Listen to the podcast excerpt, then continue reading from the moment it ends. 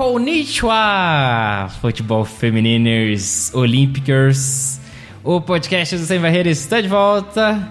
Eu ia dizer depois de um longo e tenebroso inverno, mas aqui no Brasil estamos no primeiro mês dessa estação ainda. E ainda são dias tenebrosos, né? Fora Bolsonaro, antes que eu me esqueça, né? Fora, fora todo mundo aí, sua corja. Enfim. Bom, estamos de volta. Eu sou o Eduardo Willi, arroba EduWilli no Twitter, caso alguém se interesse em seguir lá. Vos falo diretamente de São Paulo, onde tem feito um inverno de responsa, viu? Então, nada melhor do que nos esquentarmos. Olha só a tiradinha dele. No episódio de hoje, vamos fazer então um esquenta para os Jogos Olímpicos de Tóquio, os Jogos de Verão. Enfim, hipocrisia? Não, não, não, porque lá no Japão realmente eles estão no verão. Vamos juntos nos preparar para o torneio de futebol feminino dessas Olimpíadas, que é a modalidade que a gente acompanha aqui no Sem Barreira, né? Então, caso você esteja nos conhecendo agora, saiba disso também. Aliás, você que está nos ouvindo pela primeira vez, seja bem-vindo. E você que já conhece né, o nosso trabalho e retornou, gratidão. É muito prazeroso ter a sua companhia novamente. E aqui comigo está hoje ela, Eduarda Araújo Dudinha. Tudo bem? Oi, galera! Tudo bem? Fora o frio, né? Imagina você se levantar cedinho de madrugada para acompanhar os jogos, mas é um esforço que vai valer a pena, eu tenho certeza. Estamos aqui preparados. Desafiador, mas até que os jogos lá vão ser mais pra noite, então ainda acaba pegando manhãs, manhãzinha, assim, né? Não vai ser igual foi a Coca, aquela Copa do Mundo masculino lá do Japão e Coreia, que tinha uns jogos que era realmente, sei lá, 3 horas da manhã, né? Então vai dar uma aliviada.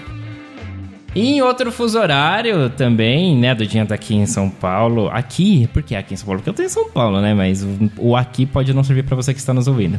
Mas a Duda também está em São Paulo, mas em outro fuso horário, completamente diferente aqui do nosso, está Mel Caruso. Fala, Mel, de onde você está? Fala galera, tô aqui na Alemanha, não saí daqui ainda não. Aqui já tá de noite, mas é isso aí. Acho que só de poder estar tá aqui poder falar e falar de futebol feminino já alegra o meu dia, já vai trazendo uma pequena esperança nessa, espero, final desse finalzinho de pandemia, né? Quem sabe. Vacina já. E viva o SUS! Muito bem, antes da gente começar o nosso papo, só lembrá-los ou apresentá-los, né? Nossas redes sociais, Twitter e Instagram. Pode seguir lá como arroba Pod Sem Barreira, Pod de podcast, P-O-D, ou igual a banda, né? P-O-D. Pod Sem Barreira, então, tanto no Twitter quanto no Instagram. A gente também tem o YouTube Sem Barreira, né? A gente não é o nosso foco produção em vídeo, mas tá lá o nosso YouTube queridão, né? Inclusive, alguns podcasts estão lá também, caso você prefira ouvir por lá. Então, YouTube do Sem Barreira, joga lá Sem Barreira no YouTube, você vai nos achar. E o site, hein? Tem site também, sembarreira.net. E já que hoje a gente vai fazer o esquenta para as Olimpíadas, quero lembrá-los que a gente fez ali um episódio especial, né, sobre o futebol feminino nas Olimpíadas, né, gente? Foi uma série bem bacana, assim, um episódio bem bacana. Eu acho que ele, se não me engano, foi dividido em duas partes, né? Você confere lá, a gente pode até colocar o link de novo, trazer ele de volta aí nas redes, que é bem bacana a gente contando a história dos a história do, do torneio de futebol feminino dentro das Olimpíadas. Tá certo? Então, vai lá, mas antes, ouça aqui.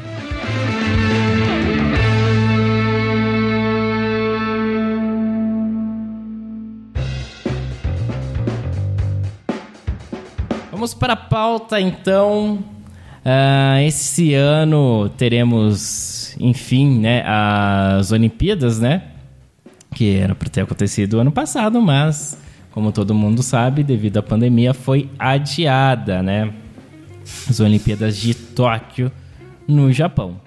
Então vamos lá, gente. Vamos, como a gente adiantou ali no comecinho, né? Bom, no Japão, pra gente que tá no Brasil, né? Um fuso horário completamente bobo, chato.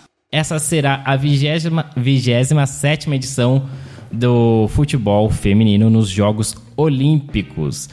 Um total de 12 equipes se classificaram para competir no evento, sendo divididas em três grupos de quatro equipes cada, é, para a disputa da primeira fase. Então, duas seleções, agora é a festa, né? A festa da classificação. Duas seleções de cada grupo e os dois melhores terceiros colocados avançam à segunda fase, onde a disputa passa a ser eliminatória, sendo portanto aí as quartas de final, semifinal e final. Dudinha, transmissão, onde a gente pode vai poder assistir aí os ah, Jogos teremos Olímpicos? Teremos bastante opções, né?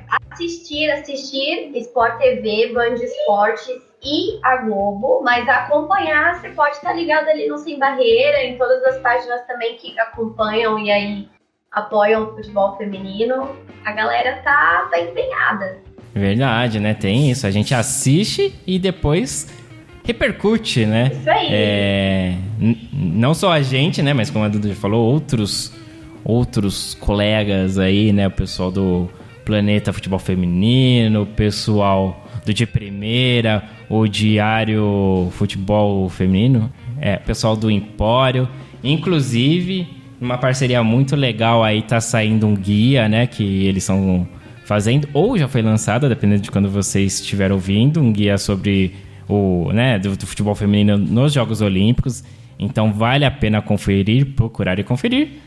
Mas é isso. Agora, para assistir o joguinho, é, Sport TV provavelmente deve passar todos os jogos, né? A gente ainda não sabe o que cada uma vai passar, né? Porque são várias competições. Mas, bom, a Globo Aberta deve passar todos os jogos da seleção brasileira, né? A Band Esportes, ela vai estar tá 24 horas, né, nas Olimpíadas mas aí não sabemos é, quais né, modalidades eles vão priorizar. Provavelmente vão priorizar onde tiver brasileiro, né? Então, por exemplo, o jogo da seleção brasileira vai ser fácil acompanhar, né? Mas se você quiser acompanhar todos ou o máximo de jogos, né? Aí talvez eu acho que a, deva ficar mais na, no âmbito da Sport TV, né? Porque aí fica Sport TV 1, Sport TV 2, Sport TV 3, né? Então acho que mais chances de disso acontecer. Eu espero que todos os jogos tenham transmissão, mas pode ser que não, né, gente? Porque tem essa coisa, né, de mais de uma competição por vez, né, de modalidade, e tem alguns jogos que encavalam, né, também o horário não ao mesmo tempo, quer dizer, a última rodada é, os, os, jogos começam no mesmo horário, mas é, na primeira e na segunda rodada tem jogos que assim não acabou o primeiro jogo do dia, vamos dizer assim, né? E aí já começa um, um segundo jogo, né? Então vai ser complicado. Não vai ser como Copa do Mundo, que era um evento único, então, né, dava pra, tipo, em três canais, Sport TV 1, 2, 3, você passar todos os jogos, né? O que vocês esperam de transmissão aí? Vocês acham que vai dar para acompanhar bastante coisa do feminino ou vai ficar mais limitado à seleção brasileira? Nas, na transmissão aqui no Brasil, aqui tem outro ponto que tem a Mel que tá na Alemanha, né? É, a gente vai conseguir acompanhar bastante dos jogos do torneio feminino ou se vai ficar mais limitado aos jogos da seleção feminina brasileira, então. É, no ah. quesito torneio feminino das Olimpíadas, entendeu? Se a gente vai conseguir Sim. assistir as outras partidas, as outras seleções também. É, entendeu? como você tinha comentado, os horários vão ser ali bem próximos, né? Por exemplo, o primeiro jogo vai ser 5 horas da manhã, que é Brasil e China, então eu vou levantar 4h45 para assistir e estarei lá. E acho que o próximo jogo é. Não sei se vai ter outro jogo rolando às 5 também ou se seria às 8. Mas pelo menos nessa primeira fase vai ser sempre nessa faixa de horário, né? Depois da, das 8 da manhã. Pelo menos a gente sabe que até o almoço todos os jogos vão ter acontecido. Aí é, eu não sei como é que ficaria pra Mel aí. Mel, ó, o jogo vai ser 5 da manhã aqui no Brasil. Que horas vai ser pra você aí na Alemanha? Seria às 10 aqui. Já é um pouquinho ah, mais fácil de acompanhar. É. É. Mas vai ficar aquele. aquele. aquela coisinha de fundo enquanto eu tô trabalhando de casa. É, tem isso. Aí acaba. pega o horário de trabalho, né? Tem. Exato, é. E o que, que você vê de, de transmissão aí por aí? Que, que você já tem bastante canais, assim, dando destaque para as Olimpíadas? Como que, você, que vai ser a, a cobertura aí que você está vendo na Alemanha? É, é, pelo que eu vi, assim, o pessoal não estava dando muito destaque, né? Pelo fato da Alemanha não estar tá na, nas Olimpíadas, né? Mas eu não, não acompanho muito TV aqui. Uhum. Eu teria que dar uma olhada mesmo, até, até pra ver o que eu consigo ver de transmissão mesmo. Mas destaque, destaque eu não tô vendo aqui não. O pessoal não tem falado muito não, porque até, assim, tava procurando umas matérias aqui e o pessoal fala, ah, sei lá, tipo, aqui a mídia fala, ah, por que, que a Alemanha não foi para as Olimpíadas? Né? E também peguei mídia da Espanha, tem a mesma questão, assim, por que, que a Espanha não foi para as Olimpíadas? Então eu acho que talvez aqui na Alemanha não, não tenha esse destaque mesmo. É, verdade. Vai ter que pegar os links aí, hein? Os links maroto pra. É, esse que é o problema, porque aqui tudo que é link maroto não funciona, né? Por isso, ah. que, eu preciso... Por isso que eu preciso ficar de olho no que, que tá legalizado aqui. Poxa Mas vida, é, poxa é. vida. É, Mas acho que deve ter algum canal que dê pra acompanhar, assim. Você deve, é. deve ter. Na hora H sempre aparece. Exato.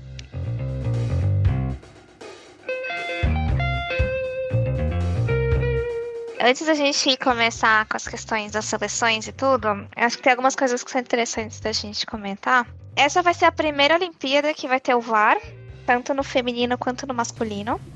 Boa. Só algumas curiosidades aí. E quando a gente tá falando em termos de, de recordes, né? O que, que a gente tem? A gente tem a Cristiane ainda como a, a maior artilheira, tanto no masculino quanto no feminino se eu não estou equivocada, com 14 gols. Então é muito legal ter a, a maior artilheira da, das Copas com a Marta e com a Cristiane ainda, ainda sendo a maior artilheira nos, nos Jogos Olímpicos. Fora isso, a Formiga vem aí no seu, nossa sétima é, nossa sétima Olimpíada. Ou seja, ela é a única que participou de todas as Olimpíadas como jogadora, mas a Pia também está na sua sétima Olimpíada. A Pia jogou a primeira edição, depois disso ela fez parte da comissão técnica em 2000 e 2004, na Suécia e nos Estados Unidos. Depois ela participou, é, ela estava como técnica nos Estados Unidos em 2008 e em 2012, e em 2016 ela estava uh, à frente da seleção sueca. Então a gente tem aí um time de peso, né? Com grandes uh, recordistas. Acho que é interessante trazer essas questões. E talvez outra coisa que é interessante da gente destacar também, né? A gente está falando realmente, a, as Olimpíadas elas, elas, acabam sendo um torneio de tiro curto, né? É, quando a gente compara as a, a Copa em si, né? Com as Olimpíadas, ela a Copa acaba tendo a, a, última Copa teve por volta de 31 dias e foram sete partidas, né? Para você conseguir chegar na final e ganhar o título. Nesse caso, a gente está falando das Olimpíadas, que são no intervalo de 17 dias, com seis partidas. Então, ele é um torneio que vai ser, no final das contas, muito mais condensado que a Copa. E tendo re realmente, assim, requerindo um esforço físico das atletas muito grande. Por isso que até a gente chega a ter uma diferença mesmo nos, no, nos critérios de seleção das jogadoras, porque algumas alguns treinadores eles preferem é, focar muito mais. E a gente tá falando um número de jogadores menor também, né? Nas, na Copa são 23 e nas Olimpíadas é, 18, só que aí eles deixaram chamar mais quatro também. É a primeira vez que eles deixam chamar quatro, tanto no masculino quanto no, fe no feminino. Que seria como uma, uma lista de reserva, né? No caso, se você precisa cortar alguém, você pode entrar com um dos quatro. Considerando que são menos pessoas também, a gente, os treinadores eles acabam tendo um critério diferente. Eles tentam levar muitos jogadores coringas que tenham bom é, preparo físico. E isso acaba também se refletindo muito no, no perfil das jogadoras, né? É, eu acho que é isso que a, a Pia veio. A gente vai entrar no Brasil, mas a Pia veio destacando muito essa questão né, de ser coringa, de ter um bom preparo físico. Então acho que ela vem focando muito, né, nessa questão da, da Olimpíada mesmo e de tudo que ela exige da gente e, e, sempre vai ficar essa questão de, de fundo, assim, né? O que, que cada treinador vai priorizar? Porque muitas vezes você pode até ter uma, uma jogadora super experiente que saiba se virar bem nesse tipo de torneio, só que se ela não tiver preparada fisicamente, talvez não valha a pena levar. Então tem várias coisas aqui que a gente tem que considerar mesmo na hora de você decidir a sua seleção. E eu acho que o que é interessante é que a gente vê que tem muitas, uh, muitas seleções que estão levando atletas bem novas mesmo. O que, é, o que eu acho que é interessante para o futuro da modalidade e até para elas ganharem experiência ao longo da carreira mesmo. Para elas serem nosso futuro aí. Mas era mais ou menos isso, assim, que eu achava interessante trazer, só pra gente ter de pano de fundo mesmo, antes da gente falar Sim. das seleções. Não, legal, bacana. E, e, e você começou falando ali da Marta e da Cristiane e já faz o link também que a Cristiane estará nas Olimpíadas, mas na transmissão, né? Na parte de transmissão, ela que será comentarista, né? Pela, pela Globo, né? Pela Sport TV. Quer dizer, não sei se pela Sport TV ou só pela Globo, né? Mas o importante é que ela vai estar. Né? Sim, de alguma forma ela estará lá. Isso é legal, vamos ver se vai ser bacana também, se ela desen, desenrola, né? Assim, se, assim como ela desenrola em campo, se ela também ali, né, na, nas análises e tal, nos comentários, vai ser, vai ser uma coisa bacana também de, de se acompanhar. Dudinha, você quer acrescentar alguma coisa? Não, não quero acrescentar nada, mas já acrescentando então. é, isso que a Mel falou, né, do, do preparo físico, eu acho que agora a gente tem uma lista de convocadas com muitos rostinhos novos, né, que estão crescendo aí no futebol feminino. E muitos deles são, são novos, assim, na, na idade mesmo. Então, acho que não só o preparo físico, mas também o preparo emocional, psicológico, porque você vai disputar uma Olimpíada, né? Então, assim, é um peso gigantesco. Focar ali na saúde mental também, hein? No preparo mental. Sim, sem dúvidas.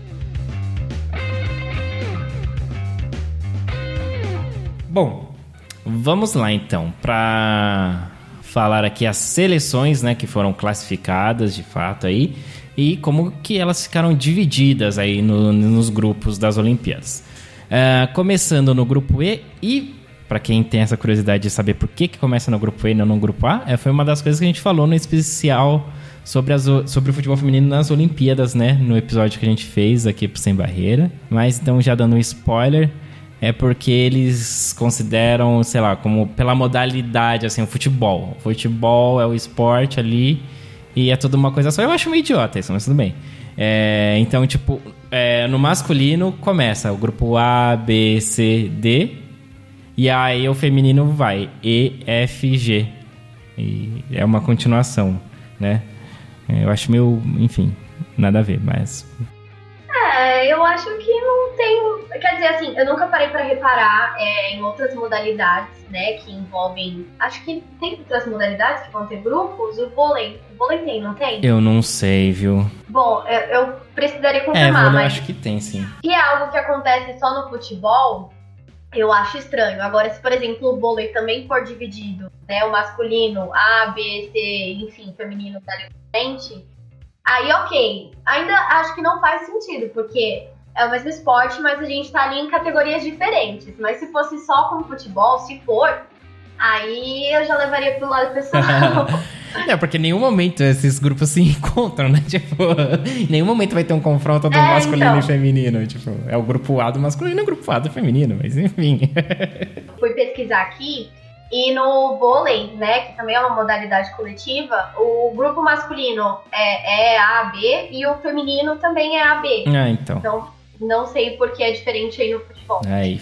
Eu tinha visto isso aqui, eu não queria criar polêmicas, não. Ah. Mas eu acho que quando a gente, quando a gente discutiu o, o episódio das Olimpíadas, eu acho que foi até na introdução que a gente fez. É, a questão é que o vôlei ele é visto como um, fute... um esporte que as mulheres podem praticar, né? Ou podiam, né? Há muito tempo atrás. Porque não tem contato físico e, né? E, e aí tava, digamos assim, tudo bem elas participarem. Tanto é que o vôlei entra antes do futebol feminino, né? Sim.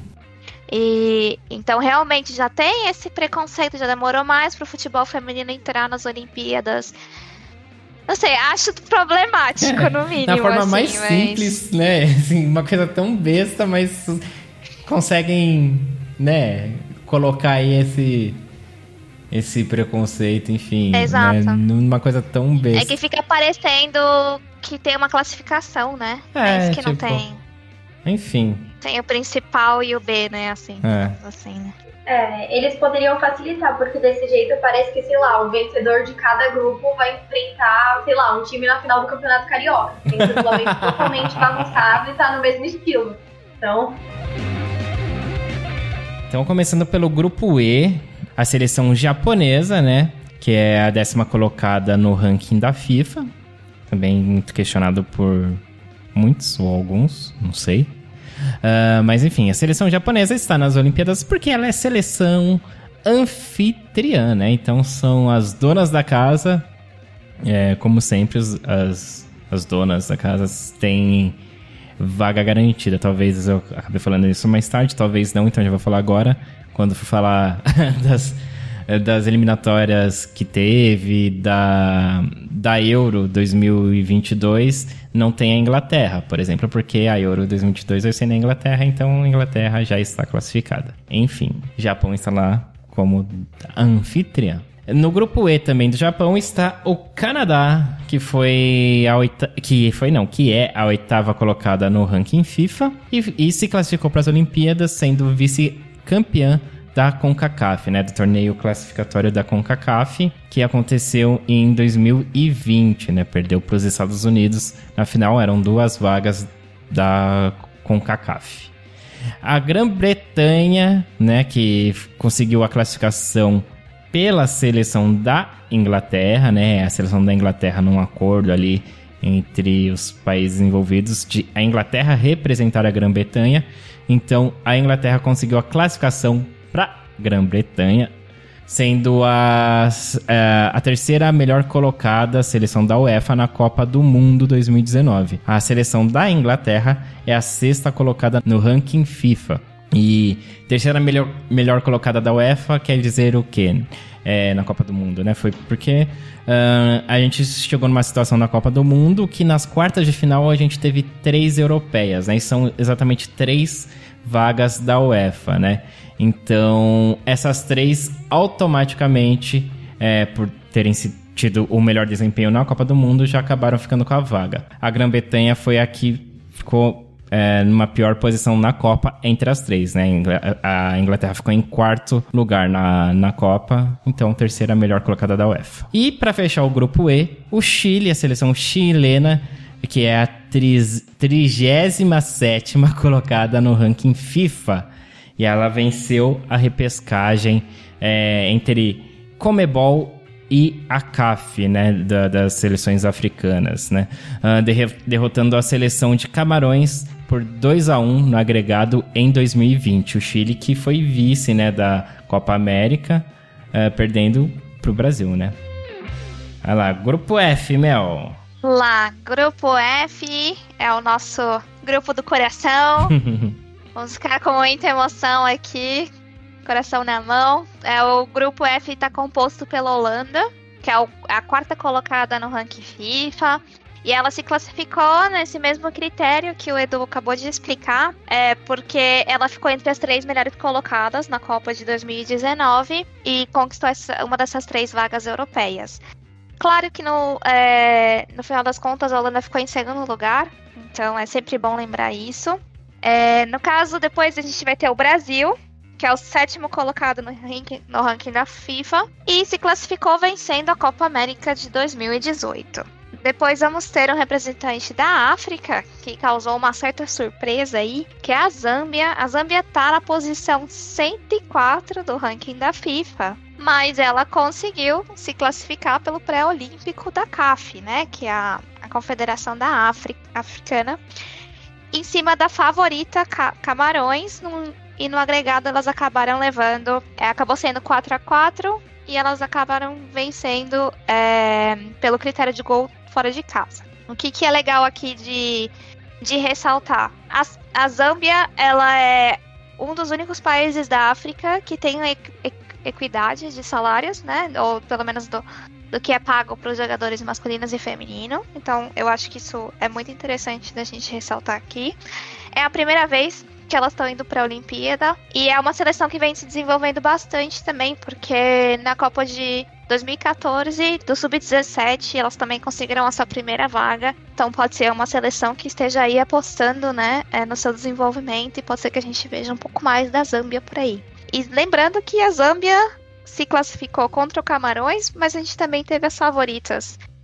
África do Sul e Nigéria por fora, né? Eles acabaram caindo antes. São seleções que a gente conhece mais, que a gente viu na Copa, né? Então, é, vem aí sendo mesmo um mérito para a seleção. E a nossa última seleção aqui é a China, que é a 15 colocada no ranking da FIFA. Ela se classificou pelos playoffs da Ásia. Ela acabou indo para repescagem, né? Junto com a Coreia do Sul. E no agregado, se eu não me engano, ela ganhou de 4 a 3 contra a Coreia. Gente, eu confesso que eu tô bem ansiosa para ver a Zâmbia, porque eu acho que vai ter muito lado emocional que a gente também viu na Copa de, de 2019. Então, né, primeira, primeira disputa ali em Jogos Olímpicos, acho que vai ser aquela coisinha que vai deixar os olhos, sabe, cheios de lágrimas. É. Ai, eu tô emocionada. eu acho que vai ser tipo o que a gente passou com o Chile, né? Com. Tailândia. Com a Tailândia, Jamaica, né? É. Todas essas. E é legal que, bom, que tá no nosso grupo, então. Jogaremos contra. Contra a Zâmbia, né? Veremos uhum. Zâmbia em campo.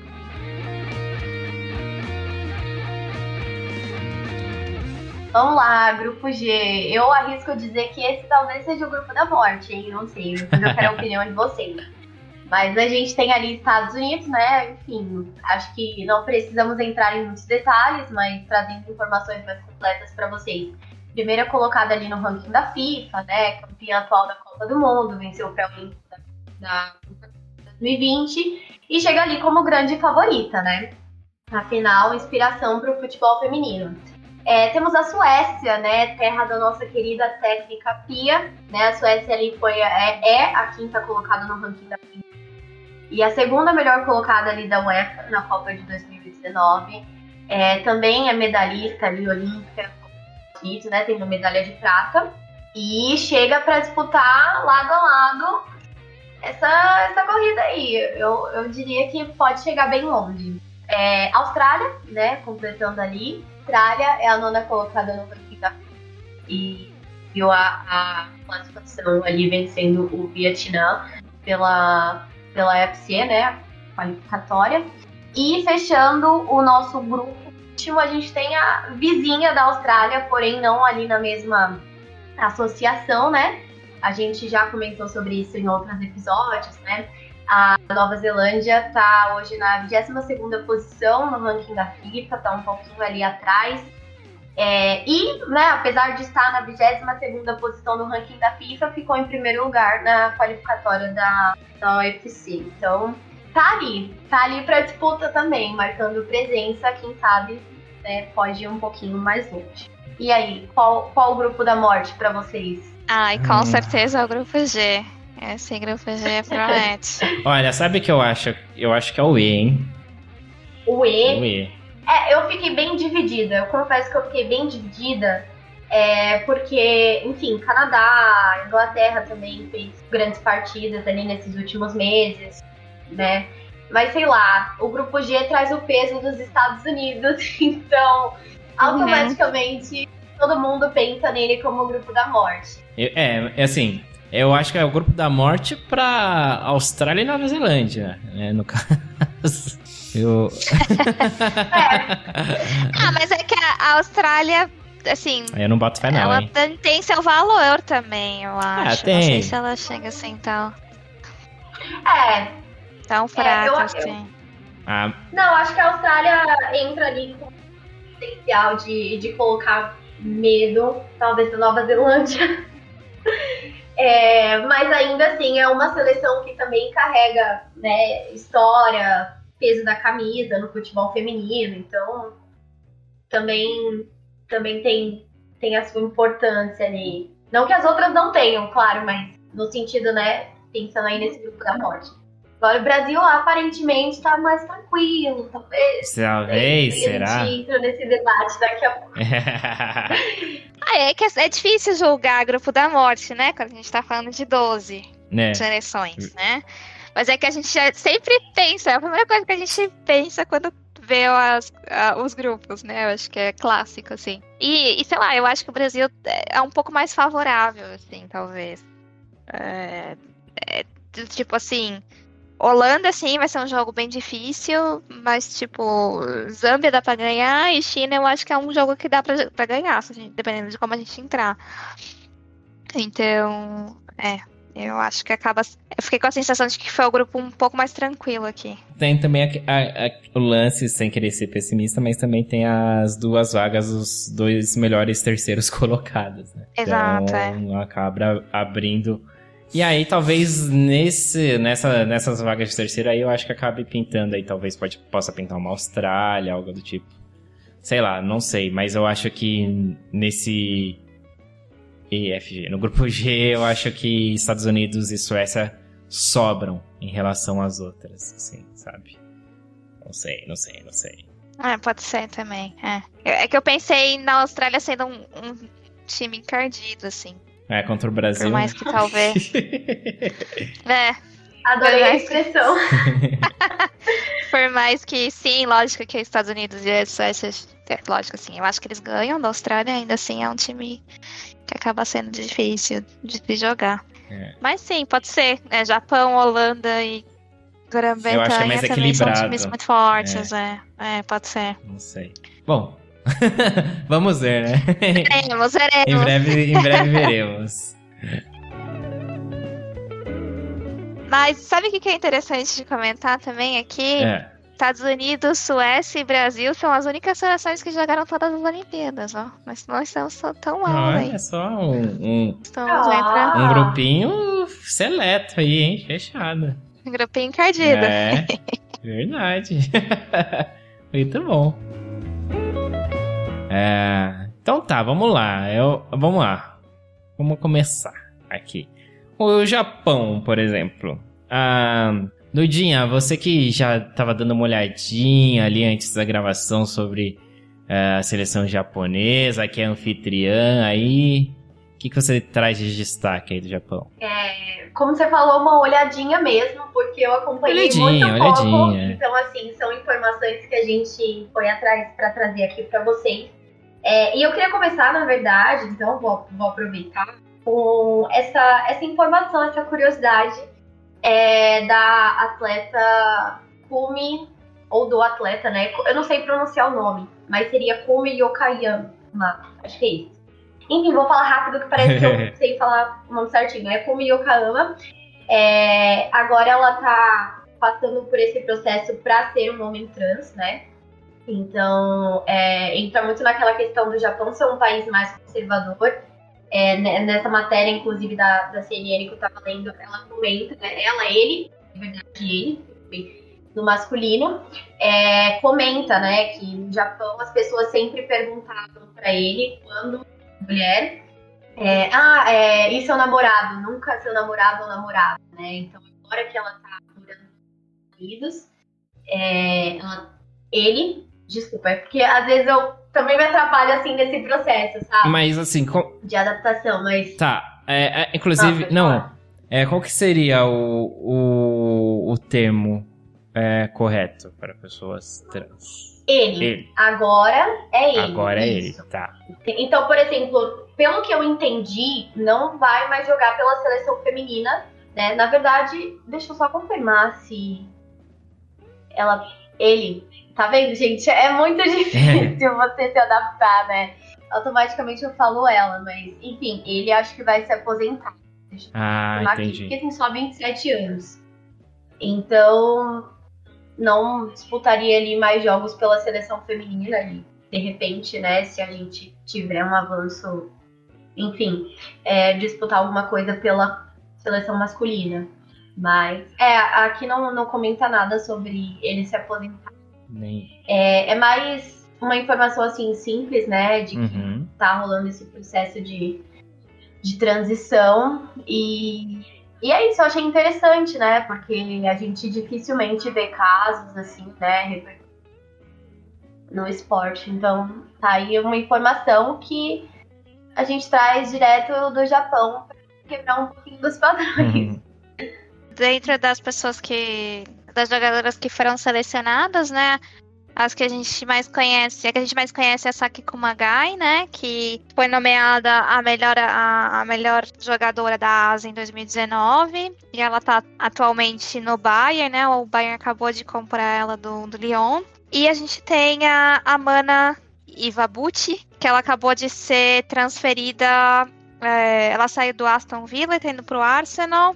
E elas são as são as duas jogadoras que ainda restam do time é, que ganhou a medalha de prata de Londres de 2012. Então, esses são a, os destaques da seleção japonesa. Boa. Japão, Japão, Japão, passando por essa renovação, né, de gerações, encerrando gerações e, e, e, enfim, renovando, né? Vamos ver o que, que ele. Exato. O que, que elas. Mas uma ah. coisa que eu lembrei. Uma coisa que eu lembrei do, do, da nossa. É, dos nossos episódios da Copa e da, das Olimpíadas é que é, o, eu acho que não estou enganada, a, a vitória na Copa de 2011 foi logo depois é, de alguma tragédia lá, eu acho que foi o, o terremoto e o tsunami. E o japonês tem muito essa coisa da superação, né? De, de fazer esses grandes eventos, uma superação e tal. É, a gente até comentou mesmo que aquilo foi teve uma certa importância para o país ganhar aquela Copa do Mundo, né? Enquanto a gente passava por tudo isso, eu fiquei pensando, né? Qual será o impacto dessa Olimpíada como um todo, na verdade, assim, né? Ah, não só a questão do futebol feminino, mas qual que vai ser o impacto dessa Olimpíada é, depois de um ano e meio, né, de pandemia, as pessoas cansadas, né? Lógico que isso vai diferenciar de país para país, né? Que a gente sabe que tem país no caso, o Brasil está numa situação muito complicada também. Mas eu fiquei pensando aí, será que essa coisa da superação, né? Depois de tanto tempo, o Japão finalmente vai conseguir receber uma Olimpíada, né? Mesmo depois de ter que adiar. Será que a gente não tá falando aí de uma superação da seleção e talvez ela traga uma surpresa pra gente, sabendo que, né, o país tem esse histórico. E eu acho que também, fora isso, essa Olimpíada pode ser que a importância tem uma importância ainda maior mesmo, de mostrar pra gente que, sei lá, uma esperança, existe uma esperança aí que a gente pode conseguir retomar a nossa vida, né? Ou pelo menos assim, mesmo com protocolos e tal, talvez a gente consiga voltar para esse, entre aspas, novo normal, né? Que todo é. mundo tanto fala, né? Mas eu acho que pode ser. Podemos aguardar uma, uma surpresa aí da, da seleção. Eu acho, de qualquer jeito. Canadá, Canadá, ó. Nesse grupo então do Japão, vamos por grupo, ó. Japão, Canadá, Grã-Bretanha e Chile. Canadá já foi, já deu, já meteu mais medo, né, gente? Ou não? E uhum. jogou com a já gente aí recentemente, né? hum. Sim. Eu, eu acho que hoje ali o Canadá é meio café com leite, sabe? Olha aí. Tá, Dudinha tá afirma. Canadá é café com leite. Não, afirmação polêmica da Dudinha. Não, é porque, é porque assim, é, pensando, pensando nessa questão do, do desenvolvimento do futebol, pô, legal, é um time que tem estrutura, é uma seleção que tem estrutura e tudo mais. Mas às vezes, né, dependendo do jogo, da partida, é, é uma seleção que só chega para assustar e na hora de jogar de verdade acaba deixando outras equipes ganharem espaço, até mesmo né, nos jogos que disputou contra o Brasil. O Brasil foi claramente bem ali, né? Em alguns momentos superior, diria eu, com a minha humilde opinião, mas não é aquela coisa tipo seleção impossível, sabe? Eu chuto aí café com leite. Chuto não, eu falo mesmo, café com leite. É, eu acho que o Canadá tem é, tem suas, seus altos e baixos, assim, né? Mas pelo que eu tenho visto aqui, ele. O Canadá, a seleção canadense vem de boas vitórias, né? Como o Edu falou, ganhou do Brasil recentemente. E ganhou contra a Inglaterra de 2 a 0 Tem a Sinclair, né? Que a gente é, mas, né? sabe que fez história, né? Na seleção e tudo, mas sim, eu acho que você tem um pouco de razão, sim, Duda. Pode ser. É, às vezes o peso da, né, enfim, você comentou aí da Sinclair, às vezes o peso é, de um nome conta bastante. Acho que vale o mesmo para a Austrália com a Kerr. Então, acho que vai muito nesse sentido, assim, é, você ter uma jogadora de grande peso que acaba, né, causando toda essa impressão, enfim, de, de uma seleção super potência quando é uma potência, mas também não é uma seleção impossível de você derrotar. Já foi mais, né? Sim, já foi mais. É, eu acho que ela foi perdendo um pouco da sua força, assim. É, só comple complementando aqui, das 18, no caso, né, as 22 convocadas, né, é, 13 são já tinham participado também das Olimpíadas do Rio e Dentre elas, a gente vai ter uma jogadora, a Sophie Schmidt, que jogou mais de 200 jogos também. E a. Eu não sei qual é o nome dela, mas é Jordin Hiltema. Ah, que tem 20 anos. Sim. Ela é uma das novatas aí da equipe e que vem sendo uma grande. É, uma grande promessa aí. Grã-Bretanha aí, a seleção aí, a base, né? A seleção da Inglaterra aí, né? Que trocou, né? De, de comandante, né? Entre a Copa do Mundo pra cá, né?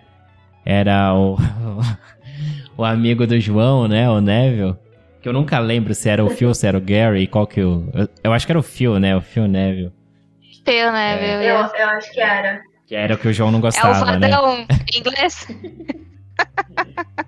E, enfim, é uma seleção que, não sei, eu acho que tem força tal, mas na hora do vamos ver ali, sei não. Eu acho que nesse grupo passa, sabe?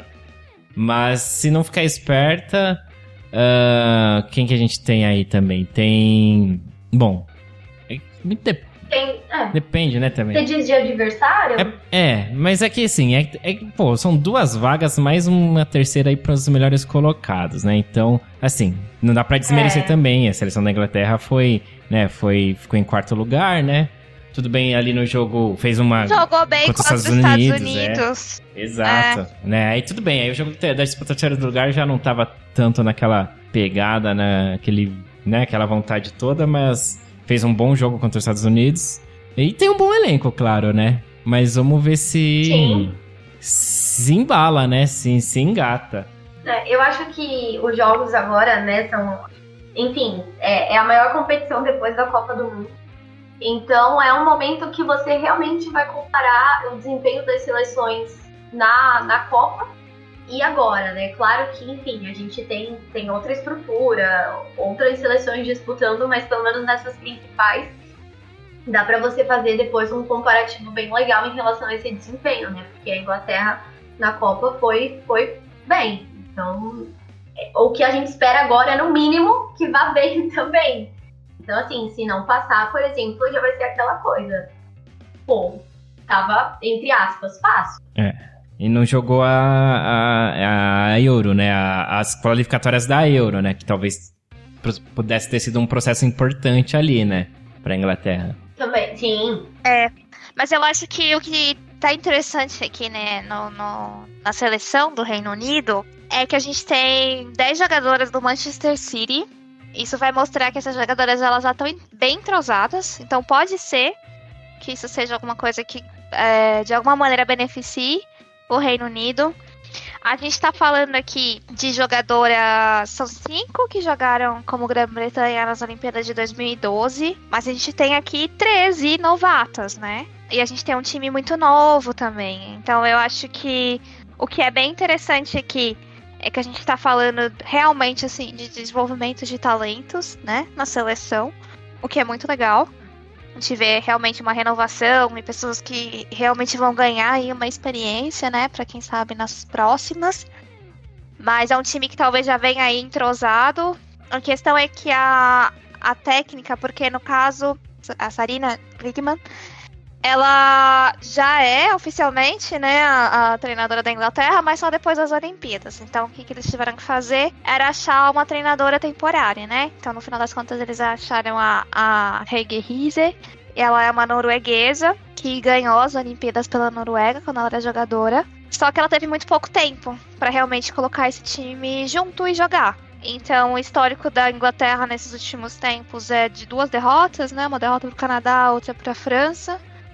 Não vem aí também de grandes números, mas eu acho que eu não sei, eu acho que elas realmente podem surpreender nesse quesito de jogadoras novas e muito bem entrosadas, né? Por jogarem no mesmo, na mesma equipe. Isso pode ser alguma coisa que favoreça mesmo. Bom, e tem também o reforço, assim, da, de jogadoras ali escocesas, né? De nomes uhum. importantes também, né? Que é no caso que não, não tinha na Copa do Mundo, que aí era só as inglesas, a mesma seleção da Inglaterra, assim como a Escócia também disputou, né?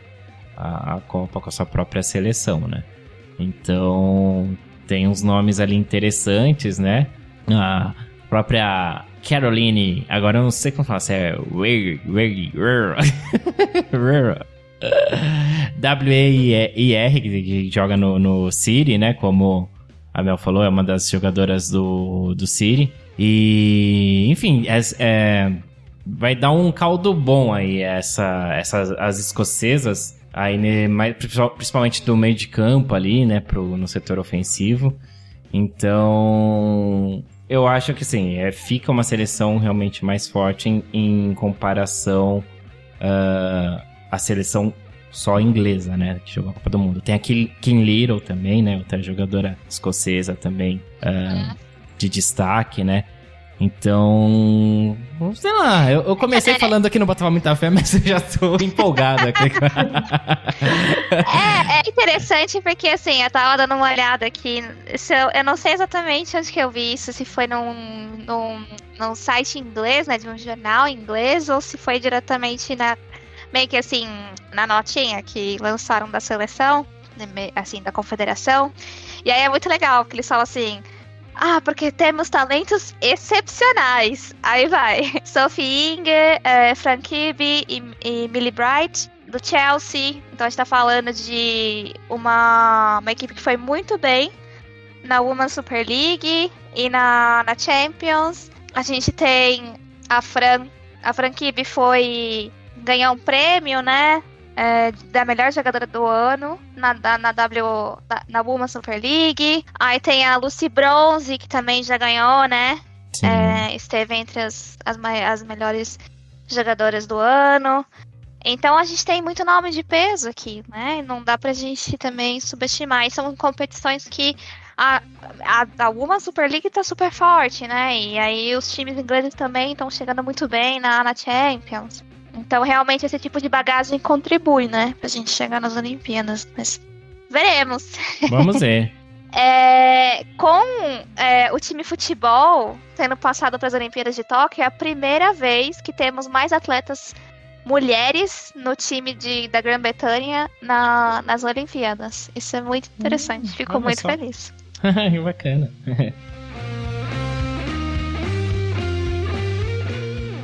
E bom, e temos o Chile aí que é Ender mais 10, né? mais uma vez. Não, não, não. Sim, é. Endler faz tudo. Eu Vai acho que sim. nas costas daquela. Mas dá pra gente destacar aqui algumas jogadoras que estão na Liga Espanhola, né? A Yanara Aedo, do Raio Valecano. Camila Sainz, do, também do Raio Valecano, e a Javiera Toro, do Sevilha. Então, quem Imagina. sabe? Eu acho que por enquanto ainda assim é. é já, é, já vale o ingresso, né? Mas, hum. mas então, é muito legal você ver que o Chile, pela primeira vez, entrou na Copa do Mundo, né, em 2019. Agora, pela primeira vez, entrou nas sim, Olimpíadas, né? Sim, então, realmente sim. tem esse peso, Bacana, né? De é. estrear é. nas, em duas grandes competições, né? Que tem peso no futebol feminino. Então, talvez seja só um começo mesmo, né? Para elas conseguirem desenvolver a modalidade mesmo, né? No país. A gente espera, né? Uma América do Sul é, mais forte, né? né? É melhor pra Exato. gente também, né? É bom para todo mundo. Exato. Eu acho que todo mundo ficou muito feliz, né? De ver que a Ender vai conseguir jogar as Olimpíadas, né? Porque realmente é uma jogadora que merece estar lá, né? Sim, sim, realmente. Bem, bem colocado. Bom, a gente tem Holanda, né? Vice-campeã do mundo também. Então acho que é uma das seleções aí favoritas. na minha opinião, aí para essas Olimpíadas. Felizmente aí tá no nosso grupo, né? e eu acho que não tem muito o que falar, assim. É também passou o trator na, nas qualificatórias da, da Euro, né? Da Euro 2022. É, foi, foi a primeira colocada lá no grupo A. Tudo bem, assim, né? Que, assim, jogou contra as cinco seleções e nenhuma muito expressiva, assim, né? É, tanto que aí no grupo ficou a Holanda em primeiro a Rússia em segundo. Mas assim, foram 10 jogos, 10 vitórias, 48 gols marcados, apenas 3 sofridos, assim, e curiosamente os 3 gols que ela sofreu foi para a Eslovênia, dois em um jogo e um em outro, que é aí de volta, né? Mas enfim, venceu todas as partidas, 100% de aproveitamento. E veio tratorando aí, né? Claro, com jogando seleções com nível mais abaixo, mas eu acho que vem ali buscando ali o, o ouro, né? Ali fortemente Sim. ali nessa disputa. Não, não entregou tão fácil para os Estados Unidos na, na Copa também, né? Não, não foi algo, né? Jogou também, fez um bom jogo contra os Estados Unidos. Então acho que vem que vem é, buscando não só o ouro, mas eu acho que qualquer medalha que conseguir, se de repente, enfim, conseguir prata também, porque não, não tem medalha olímpica no futebol feminino, né? Então, pelo, pelo desempenho que vem tendo aí nos últimos dois anos, pelo menos, é, é aquela coisa. Conseguir uma medalha é, é destaque, mesmo que não seja o ouro. Sim, já vai ser um grande feito? Exato, Sim. é isso que eu ia falar, porque assim, é a primeira Olimpíada da Holanda, né? Se for pensar assim, poxa, uma novata, né? Mas nos últimos 3, 4 anos ela vem levando, não levando tudo, mas ela vem chegando muito bem, né? Então realmente não dá pra, assim, desprezar, né, tudo que ela vem construindo. E eu acho que, assim, o que é legal é que vai ser a última competição que a Sarina Wigman vai liderar o time, né? Uhum. E, meu, é nada melhor do que fechar essa passagem dela pela seleção com chave de ouro, exato, né? Nem que seja o que você falou, nem que seja uma prata ou uma bronze, né? É para coroar mesmo o trabalho que veio sendo feito, né? Na seleção. Tantas jogadoras que são destaques aí, né? A gente tem a Martin no Barcelona, a gente tem a a Line uh, Berenstein, que também ajudou o Bayern ganhar, uh, finalmente ganhar o campeonato alemão aqui, né? Tirar essa taça aí do, do Wolfsburg. E a Miedema também, que, que acabou sendo a jogadora que mais fez gol, né? Na Women's Super League. Então a gente tem um time recheado de jogadoras excelentes. E eu acho que vai ter mesmo esse, esse saborzinho de despedida, né? É. E realmente levar. Já tô passando mal pro jogo contra o Brasil. Brasil né? Bichinha, nossa. Mas sabe, é. a Mel foi lembrando aí os nomes, eu falo assim, puta merda, verdade. Mas sabe o que, que eu acho que é bom, assim? É, lógico que não é legal você falar isso, mas assim, esse é um jogo que a gente meio que já conta de perder. Uma sabe, derrotinha assim? ali. Exato. E aí a gente vai ter que ganhar o resto, né? Não, se a gente ganhar. Ou, ou se a gente ganhar, porque aí é aquela coisa, pô, a gente ganhou de um timaço que a Holanda fez. Sim, se a gente ganhar, vai dar um, aquele up na confiança, né? É, e é o segundo, vai ser o segundo jogo, né? Assim, vai ser o segundo. É. É, tá ali no meio que pode aí jogar. É. Pelo menos o terceiro é contra a Zâmbia, né? Se chegar no terceiro precisando ganhar. então, né? É, mas realmente é um jogo que pode dar muita moral pra, pra seleção, né? Uhum. Brasileira, no caso. É, o Brasil vai enfrentar a China, né? né Sim. estreia dessa edição dos Jogos. E foi o mesmo adversário que a gente estreou no futebol feminino em 2016. É, inclusive, a gente venceu por 3 a 0 se eu não estou errada. Então, não. vai que, né? Vamos Pode... transformar isso em tradição. pra pelo menos a gente começar ganhando. É, sim, pô. É, é, o jogo, é, esse jogo eu acho que é primordial ali. Você vencer esse primeiro contra a China vai dar um, uma confiança, porque assim, é, aquela, é isso que, que a Mel já falou, e já falando seleção brasileira aqui, já vamos misturando tudo, até porque, né, já deu nosso horário. É aquilo, você vence a China, beleza, você tá ali contando até com uma derrotinha da Holanda, mas aí você faz, uma, faz a segunda vitória ali contra a Zâmbia, entendeu? Então, o problema é perder da Zâmbia. Aí, aí eu, eu acho que, que pode complicar, mas fora isso. Uh... Bom, e a Zâmbia eu acho que é novidade para todo mundo, né? A gente gente vai conhecer a Zâmbia. Sim. Aliás, é, eu não tinha reparado ali, né? Tem informações novas para mim, eu fui descobrindo aqui com a Mel. Então, a primeira Olimpíada da Holanda, né? Sim. É, do Chile, da Zâmbia e só, né? Nova Zelândia já disputou a Olimpíada também? Já. Ah, então temos três, três estreantes. Estreantes, é, é verdade. É. Só queria comentar uma coisa da Zâmbia, já que a gente não Hum. conhece tanto a seleção, acho que é legal destacar duas jogadoras aqui, que é a, a Grace Chanda, que ela ela ela tava in- inclusive no, na seleção que conseguiu se classificar pela primeira vez para a Copa do Mundo Feminina Sub-17. Então ela realmente é sub-17 de 2014. Então ela realmente vem sendo um talento aí que vem se desenvolvendo. E a gente tem a Ellen Mubanga, ela vem jogando pelo Zaragoza também, é, desde Ah, 2020. Então é uma jogadora que tá aí no futebol europeu também. Show. Vamos já passar então pro outro grupo, né? Que aí temos, bom, Estados Unidos. hum, Acho que também não. A gente nem precisa perder muito tempo aqui, né? é, grande favorita aí, né? Atual campeã do mundo e jogando fino da bola, sempre. Atletas em alto nível. A Morgan conseguiu, realmente, conforme o desejo dela. Foi, foi mamãe, né? Virou mamãe. E conseguiu ainda, né? Se preparar a tempo para disputar as Olimpíadas. Tudo bem que ela ganhou, né? Um, um, um prazo a mais, né? Com, com o adiamento, né? Da, da- das Olimpíadas. Sim. E, pô, não, não sei. Eu acho que não precisa nem, a gente não precisa falar nada, né? Dos Estados Unidos aqui. Não.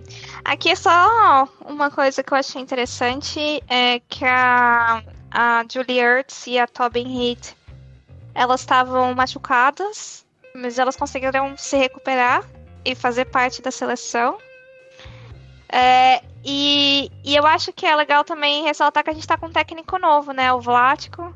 Acho que vai ser a primeira. Ah, e lógico, né? Com uma seleção dessas, a gente... esse é o tipo de problema que a gente gostaria de ter, né? Sim. Mas eu acho que é legal ver mesmo, assim, como é que a seleção vai se comportar, né? Nessa, nessa competição, na- sobre a liderança dele. Muito bom. Duda, quer falar alguma coisa dos Estados Unidos? Não, acho que não, não tem muito o que falar. É uma seleção que deixa a gente sem palavras. Boa! Define Porque bem. realmente. É, assim. É isso, gente. É tipo assim, vamos É discutir isso. quem vai ficar em segundo, né? Porque. É, É. sabe? Não, eu acho assim. Que é, seria surpreendente, chocante se a seleção dos Estados Unidos passasse, né? Por, enfim, é, uma derrota surpreendente ou uma classificação em não primeiro lugar ali. Aí eu acho que viria, viraria uma discussão bem interessante, né?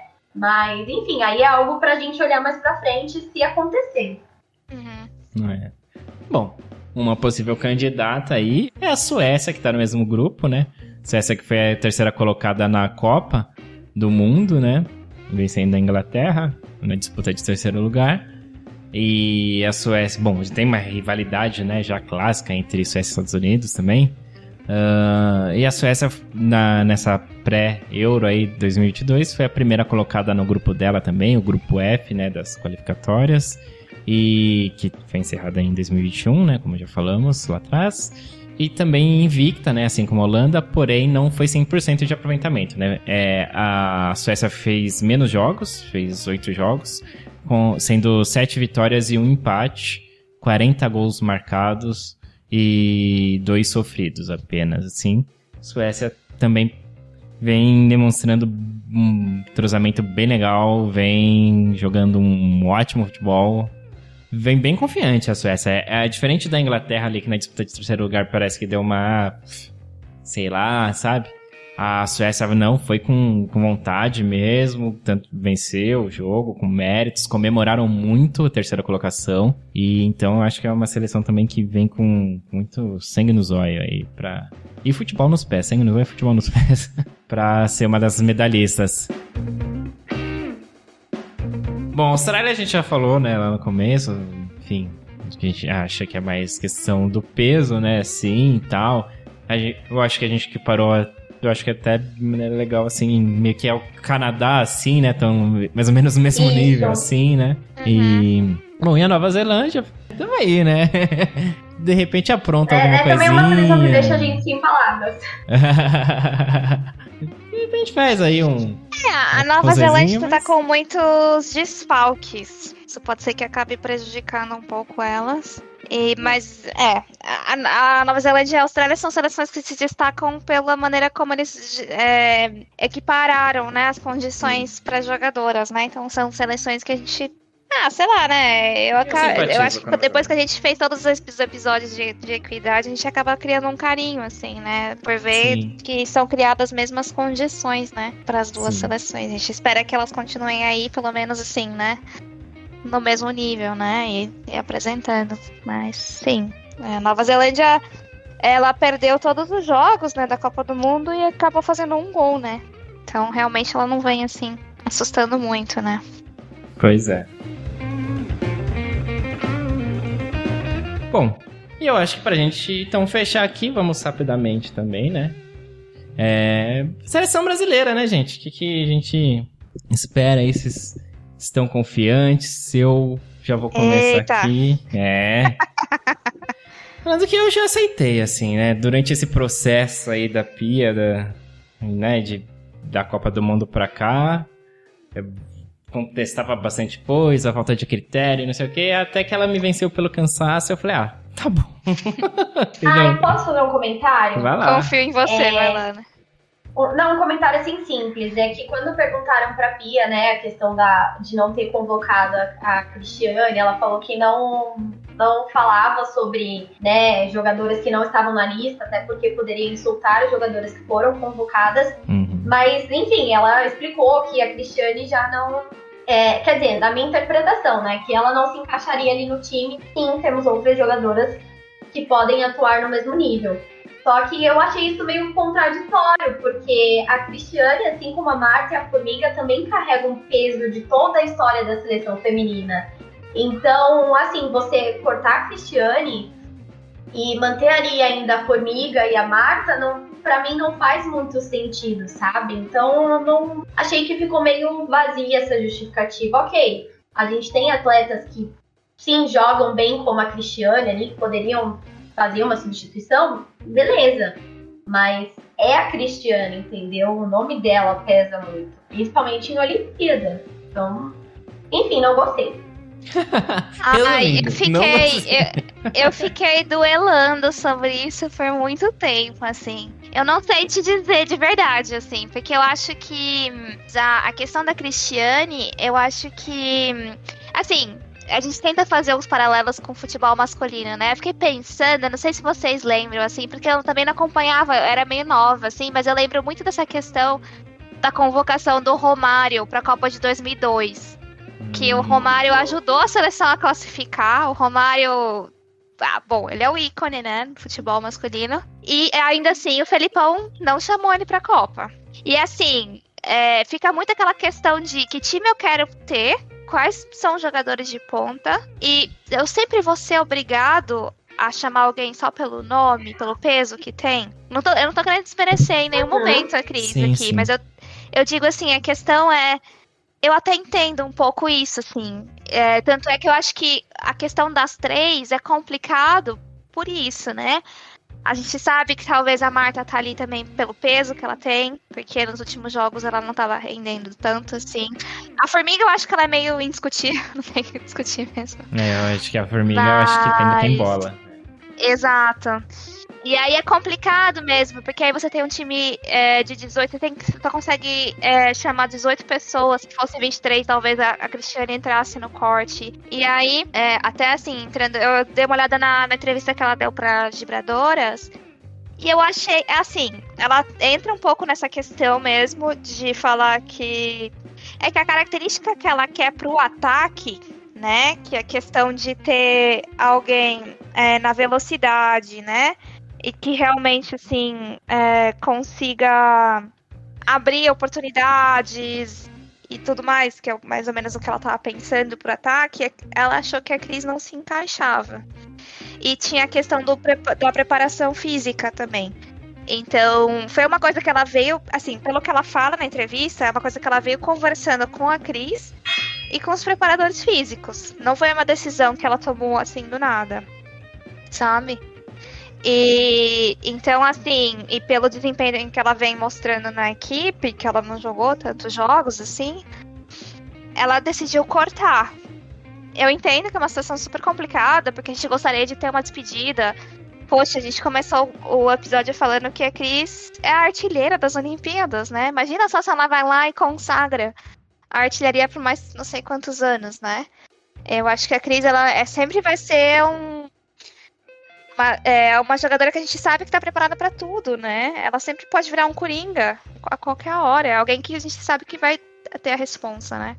Mas eu realmente fiquei muito dividida, assim. Eu não consigo dizer nem que eu acho que ela devia estar tá fora, e eu nem consigo dizer, acho que ela tem que estar dentro, sabe? Eu, eu não sei. Eu acho que tenho respeito pelo nome, pelo, pelo peso que ela tem, mas eu acho que eu também entendo, assim, de que é uma decisão da Pia, no final das contas, né? Ela tem a estratégia dela e é difícil julgar um pouco. É, eu fiquei até reflexiva agora.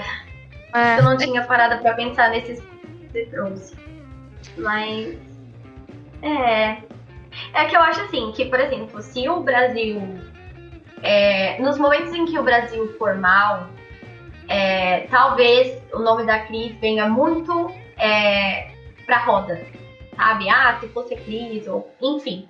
Pode haver, né? Pode haver situações em que isso vai ser colocado em pauta, como também não.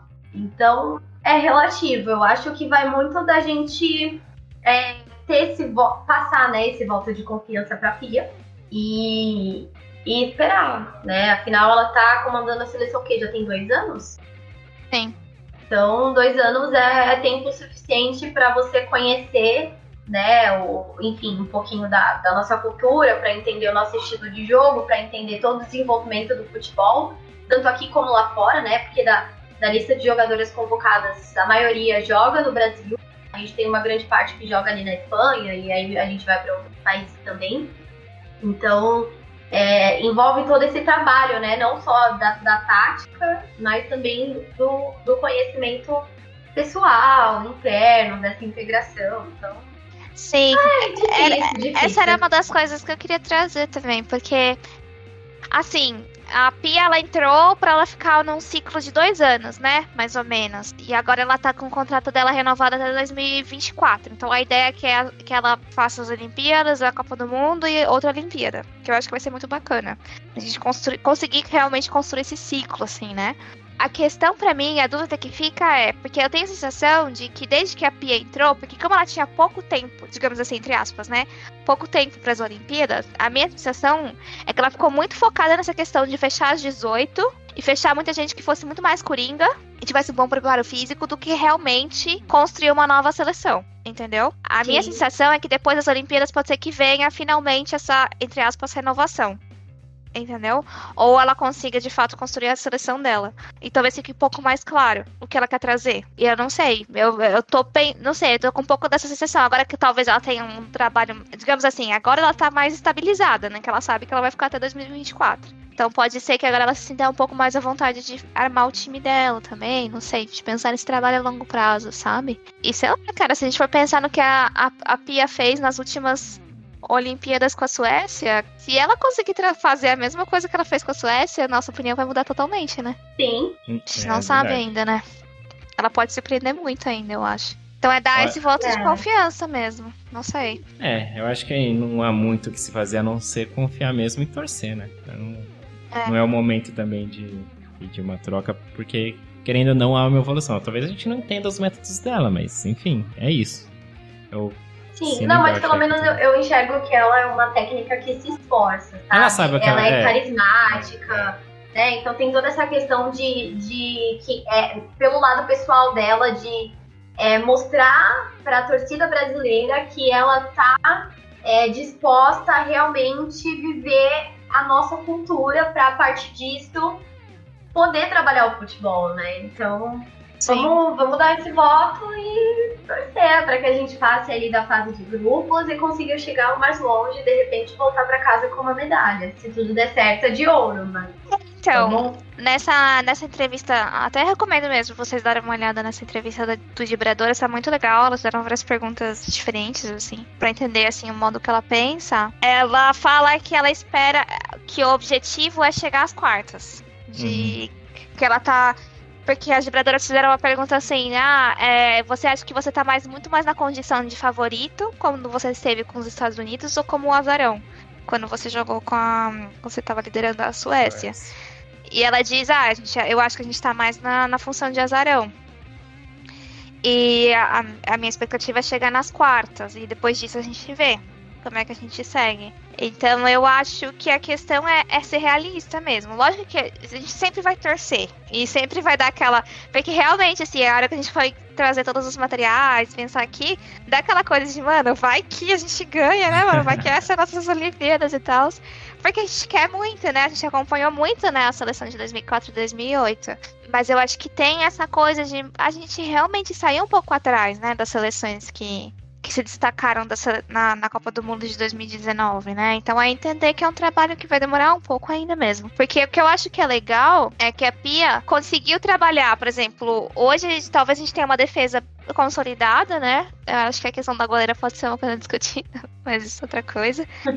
está com uma defesa consolidada, a gente tá com um ataque que ainda não consegue ter o poder ofensivo, mas que talvez saiba se organizar um pouquinho melhor e vários pontos que ela queria trabalhar, ela conseguiu. Então, a preparação física. Eu não sei se vocês lembram, assim, mas eu tava pensando nisso agora. Quantas jogadoras foram cortadas por lesão na Copa do Mundo e quantas saíram, até mesmo estando lá?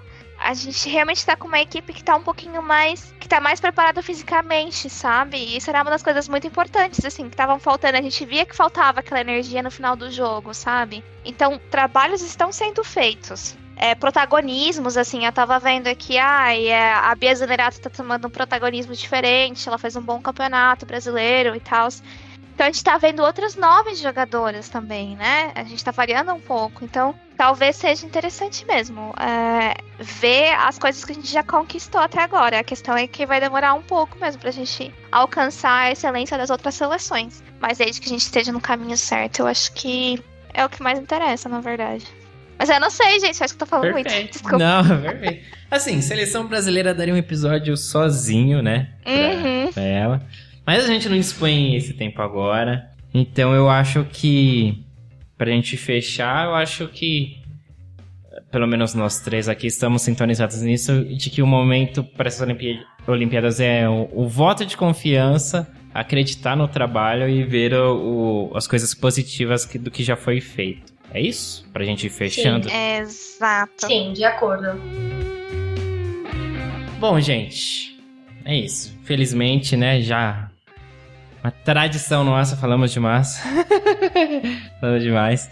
E... e é isso, nos vemos ainda nas Olimpíadas, voltaremos mais breve do que vocês possam imaginar. E lembrando, assim, é... pô, tem muitos muitos projetos parceiros, né? Assim, colegas nossos fazendo também um outro tipo de cobertura. Tem gente que vai para uma questão mais análise técnica, né? Tem gente que é mais da, das entrevistas e tal. Então, fiquem por dentro de todo esse esse meio aqui, né? Essa, da podosfera do, do futebol feminino. E não só na podosfera, né? Que você que, de repente, ali gosta de passar pelo Twitter, né? Que tem um público bem forte. Tem muitas pessoas que acabam assim, não tem podcast, mas fazem uma cobertura bem legal, né? É independente ali, né? No, no Twitter.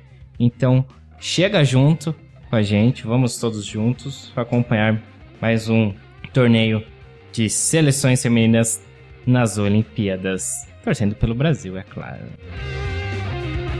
Então, Duda, suas considerações finais.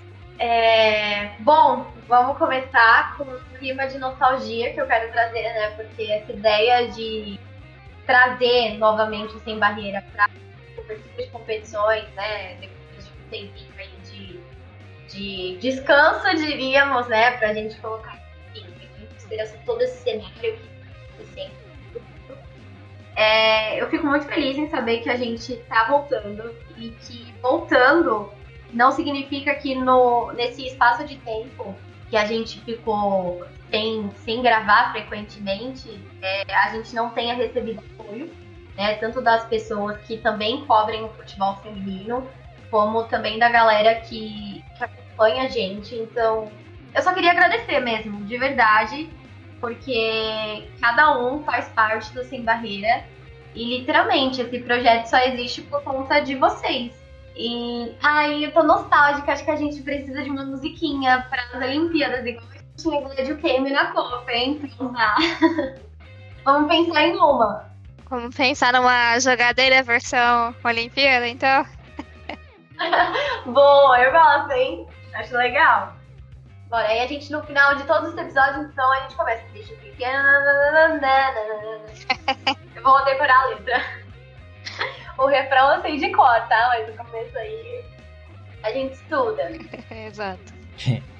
Mel Caruso. Até a próxima. Até, eu acho que o que a Duda falou é muito verdade. Acho que é um sentimento de nostalgia no sentido de a gente sempre falou, né, que a gente acompanhava, assim, antes, né, da Copa de 2019, a gente acompanhava a seleção na Copa e nas Olimpíadas, né? Então é muito legal ver que esse, é, essa galera que tá acompanhando, ela ainda tá acompanhando, né? É, é uma galera que realmente veio para ficar. Então eu acho interessante a gente continuar nessa essa energia, né, para as Olimpíadas porque, na real, é, daqui pra frente, a gente acompanhando sempre e sempre motiv né, é, motivando as meninas, sempre vendo o futebol desenvolver cada vez mais, porque a gente vê que as ligas vêm se fortalecendo bastante, né? Novas jogadoras vêm entrando para as Olimpíadas, então é realmente legal ver que tudo que a gente esperava que fosse se concretizar está se concretizando de alguma maneira, né? Então é isso, é, vamos acompanhar as Olimpíadas, vamos sim dar pitaco, venham com a gente, é, venham concordar, discordar, discordar sempre com educação.